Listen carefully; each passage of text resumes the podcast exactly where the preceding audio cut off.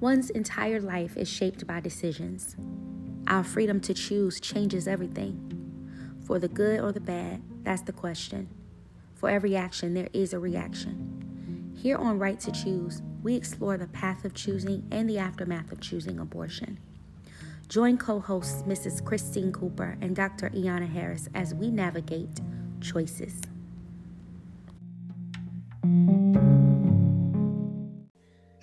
Hey, everybody. Thank you so much for joining our podcast, Right to Choose. My name is Christine Cooper. Um, I had an abortion when I was 15 years old. Um, I will definitely go into depth about that story in a later episode, but just kind of for a brief introduction into that. I was 15 years old. Um, I did not believe in abortion, it was not something that I wanted to do. I believe at the time that the pressure really came from my parents uh, to make that decision as they felt that it was the right thing at the time. So um, essentially, the choice to abort was theirs. Mm-hmm. Um, so there was uh, trauma in my life. Um, after that experience, there was um, immediate regret and sorrow um, that at 15 years old was very hard to wrap my mind around um, how to get through, how to begin to process, how to look to God, or even if I should look to God in that moment mm-hmm. for any type of healing. Um, here I am today, 18 years later, um, as you can see, filled with a joy that was not there before. And I, I definitely attribute that to uh, my relationship with God. So I will turn it over now to my beautiful co host. She can introduce herself. Thank you, Christine. Um, my name is Iana Harris, and I am more than excited to be sitting in this virtual room with Christine. Um, Christine and I have uh, come to know each other quite well um, through a very crazy set of circumstances, and we'll, we'll go into that at a later time. I um, had an abortion when I was 16 years old. I was a junior in high school and headed um, to the University of Florida. And um, I felt the pressure to have an abortion because it seemed like the best choice for me. At the time, I was, of course, like Christine, I was a Christian girl, went to church, and did not believe in abortion. Um, but you never know what choice you'll make when you're faced with the decision. So, um, without counsel from my parents, without counsel from anyone other than girls that I knew had one, and we didn't really talk a lot about what happened to them.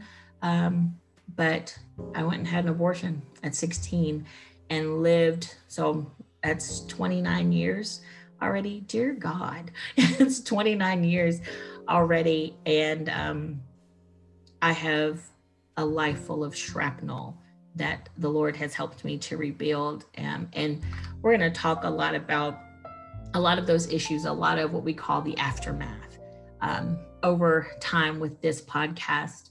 Um, the reason we started this podcast and why we named it Right to Choose um, is simply uh, a bit of a play on words. It's your right to choose, but is it right to choose? And um, that's something that has perplexed both of our minds and our hearts over the years, and something that we've talked ad nauseum with friends and colleagues and coworkers and spouses and family members um, about their thoughts on abortion and when abortion's right, when it's not right, who should make the choice, and whose body it is, who should be involved in the choice. All of those parts. Um, the role the church plays in abortion, um, the role the Black church and the Black, black family, uh, the Black community, what role it plays.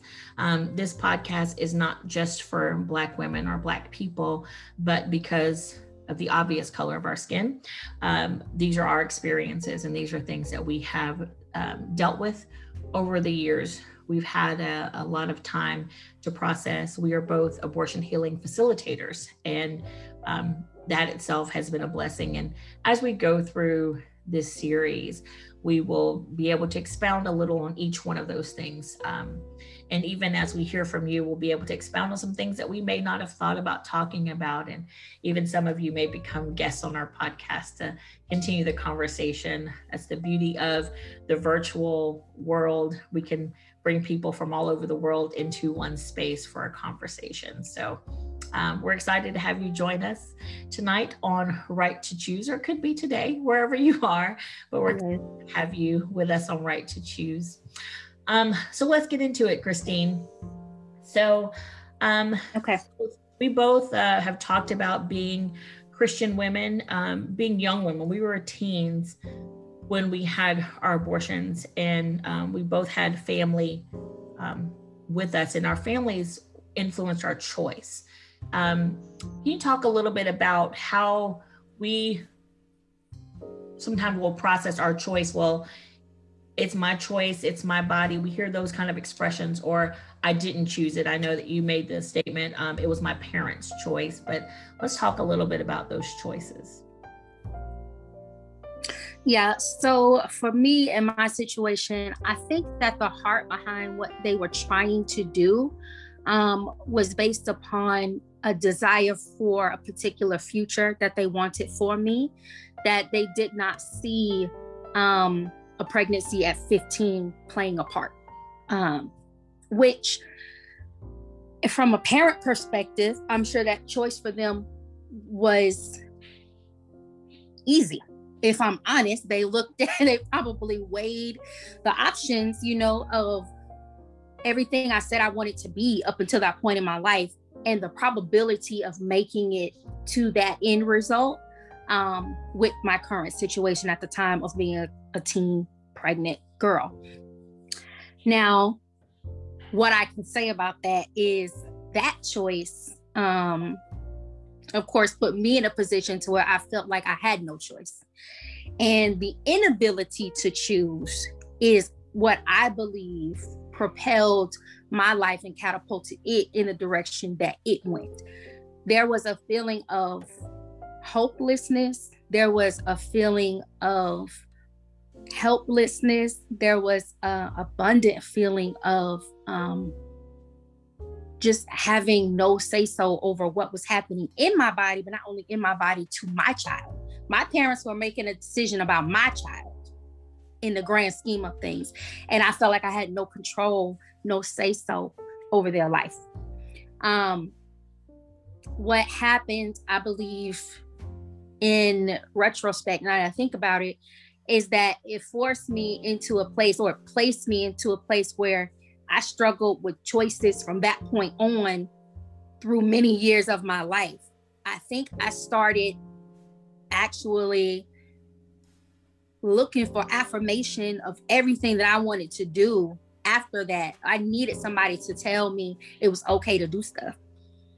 I was up until that point, I was super secure in anything that I was thinking. I was I was ready to move in ways that I felt comfortable moving in without the necessary validation from anybody else. And I felt like after that point, it just it made me now need have a need for someone else's opinion on what I should do in any area of my life, honestly.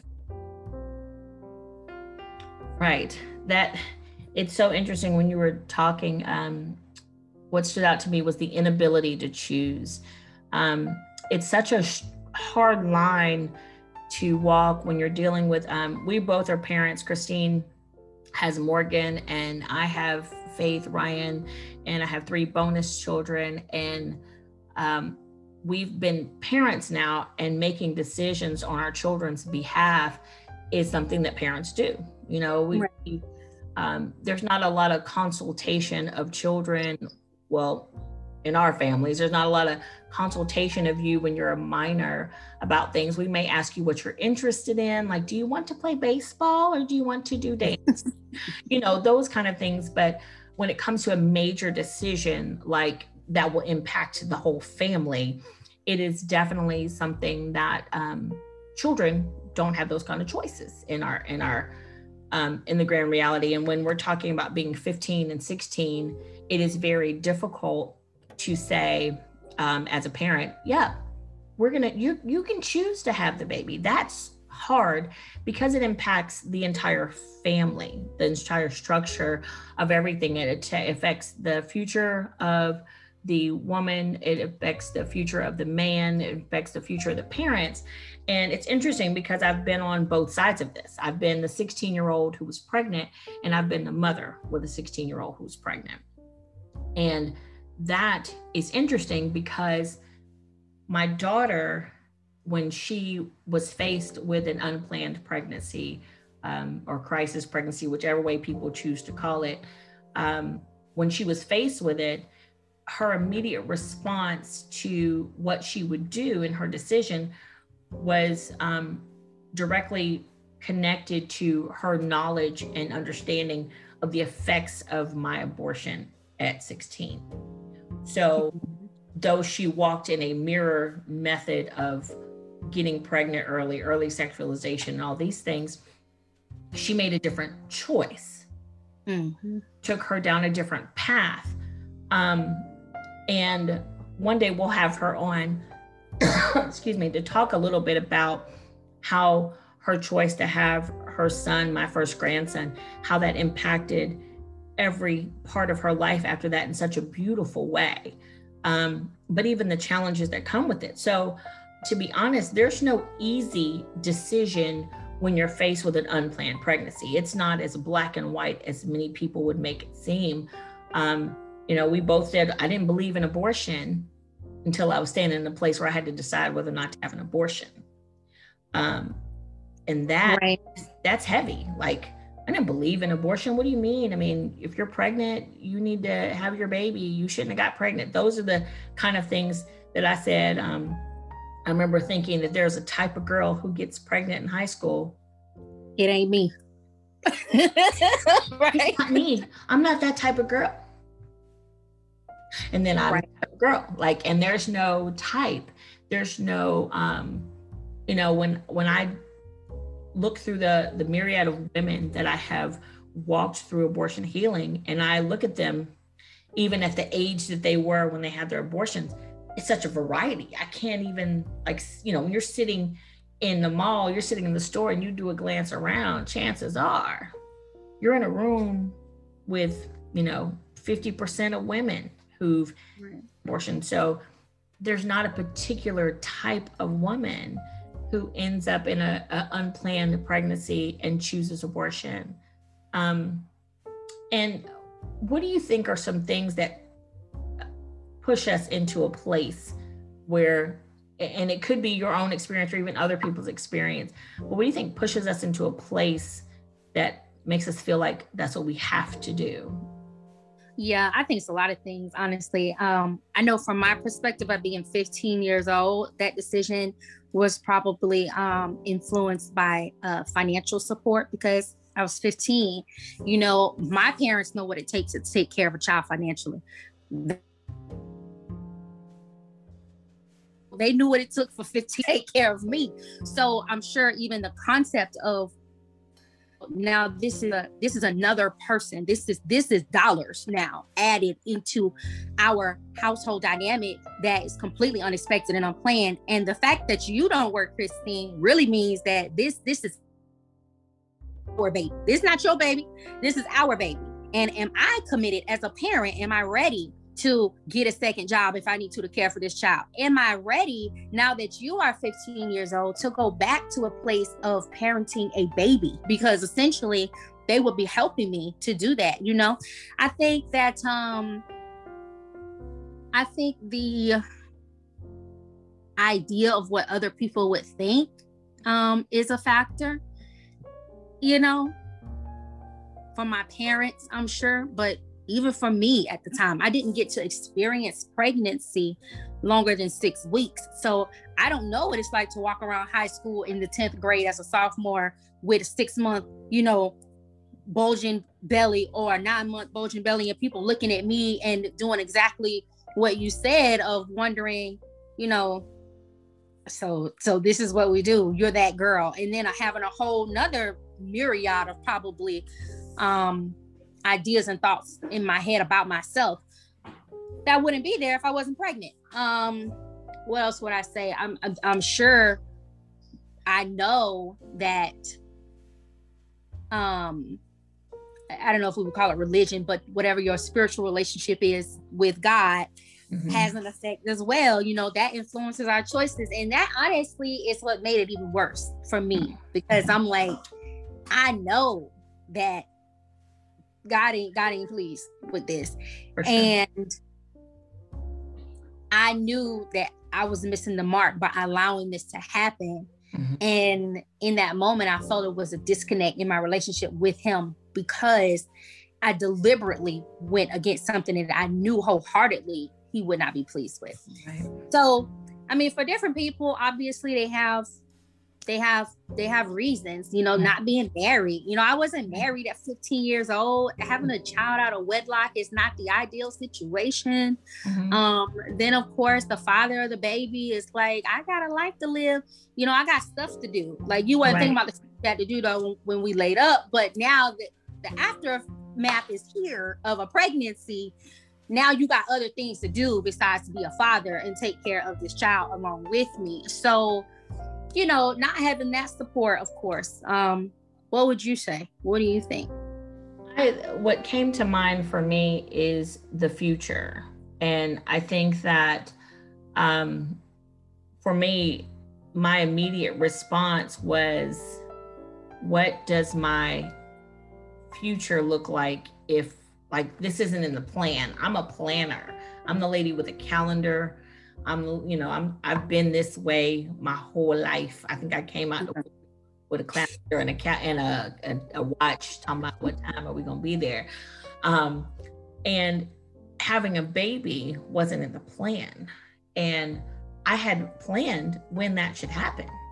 You know, this is when I'll get the degree, and then this is when I'll get the husband, and we're gonna get married, and then this is when we have the baby and the 2.5 kids and a dog. Like it didn't work with my plan. And so, since, since it didn't work in my plan, it wasn't convenient. And it was almost easy at the time to think, well, I won't, um, out, there'll be more opportunities to have a child. There'll be more, there's more time because I'm young and when I'm more stable and when I'm able to care for myself. And um, I had a, my brother had gotten um, a girl pregnant in high school. And so I watched how my family had to finagle that situation um, and deal with him being a pregnant dad in high school. My brother was immediately signed mm. military. Goodbye. You know, like you you now you have to get a job. Like as soon as you graduate, you ship out. What what you graduate June what? All right, July 1st, you're out of here. Um, and I watched just how that affected everything. And I was like, that just changed his whole future. Like I don't even necessarily remember what my brother was gonna do before that, but I remember it changing everything. And I didn't want that. I didn't want that. And so a lot of times um, we make these decisions out of convenience and because we can because we we can. And um that is such a like even like saying it out loud it's like wow. Um i was on a show one time uh dr candace smitherman was doing an interview for her show the glory road and we were talking about abortion healing and we did this whole recording. We talked about the need for abortion healing. We were talking about, um, you know, shame and regret and how the Lord heals from that, all of that, right? And it's this beautiful show. It's this beautiful episode. And I'm like, Lord, amen. You're going to use this. It's going to be great. Well, she calls me after the show airs and it's on her YouTube um, channel and she says to me, um, Hey, do you know such and such, whatever the name was? And I was like, I have no idea who that is. So she shows me one of the comments on her YouTube channel to the um to the broadcast and it said POS murderer. And she was like, What does that mean? And I just stopped and I stared and I said, It's piece of murderer. And she goes, and she wanted to delete the comment. She was like, I'm going to delete it. I said, No, no. I said, You leave it. It doesn't change the fact that it's true. I mean, they could have been a little more polite about it, but, but like, mm. it's true. And for the rest of my life, I get to stare that choice in the face. Right. Rest of my life, when I count my children, I count a child in heaven. And when you say, some women don't say and do say, however, when you say you have a child in heaven or you uh, have suffered a pregnancy loss, if you suffer a miscarriage loss, it's immediately, I'm sorry. If you say an abortion, it's like, yeah, it's silent. Yeah. They don't know what to say. And most women won't won't say that they've suffered um, that kind of a loss at all because you know this is will be an allusion to a further a future episode about how do we really have the right to grieve when we chose abortion? Right. Um but our choice every single day we're faced with it. We're faced with it when we look at our living children we're faced with it when we look at um, the stories of what could have been the loss of our sons. You know when we think about raising black men we think about all of these things. We think about our husbands now. We're like you know how would life have been different? How would things have changed? And it's a fine line um, of regret sometimes. And you know it's a very real part of grief and a real part of choices real part real part very real very real. So now I will say, Christine, and, and you may agree or may not. Do you think that this show will be well received when you're talking about something so prickly? uh, it's a toss up, you know, yeah. because I believe that it will be well received by women who have thought about whether they should or should not choose to abort a child um, that may be pregnant right now mm-hmm. and may not necessarily understand the full um, the full picture of what choosing to abort will leave them with mm-hmm. um, after that baby is removed from their body. Mm-hmm. I feel as though women who um, may not be pregnant right now, may not have any children at all, will also gain a perspective into um, how they could possibly preliminarily value the life of their child in a different way mm-hmm. than they may not have ever considered before for their mm-hmm. future. Mm-hmm. Um, but then I'm sure there will be those people that join and listen to this these podcasts and respond in the same way that that person responded with you know the podcast you did previously um with name calling and and shaming and you mm-hmm. know condemnation responses and things like that. I think that that I honestly think that all of those things though create a healthy conversation. Amen. Um, they do. Mm-hmm. And that's what we're here to do at the end of the day is to have a dialogue that doesn't get spoken of to bring to light a subject matter that is considered to be taboo and one that is something that you keep in the dark. And so, our being purposeful to bring this to the light mm-hmm. is what it's about. Mm-hmm. Mm-hmm. Absolutely. I think that is 100% um, the conversations are not happening. The conversations are not happening in circles where we are. I was just talking to Christine about um, the newer app Clubhouse and how there's lots of topics in Clubhouse, lots of conversations happening. And I'll see this conversation happening. And I said, Well, Lord, you know, here am I. And, and we'll we'll start us a room on Clubhouse. Look for us, Clubhouse room, right to choose. Um, because it's necessary to start the conversation. Um, I believe that education is essential, and part of education is experience. And I, um, in order for me to get a better understanding about one, a woman who's made the choice for abortion, and then the space that her mind is in in that time, but also helping a woman to understand, even the woman who's made that choice or the man who's contributed to that choice, helping to um, help them to see the need for healing because many of us will stack stuff on top of our abortion story. We'll stack stuff on top of it and we all say, What? I'm fine. I'm good. I'm forgiven. Yes. Praise the Lord. You right. But Jesus right. deal with some of that nasty up under there, the the stuff that we um, like to hide behind and that the enemy doesn't want us to um, expose. So um, these are some conversations we'll be having, and uh, we'd like you to come along for the ride. Yes, please do. All right, we'll see you next time on Right to Choose. I'm Dr. Yana Harris, and this is my friend Christine Cooper.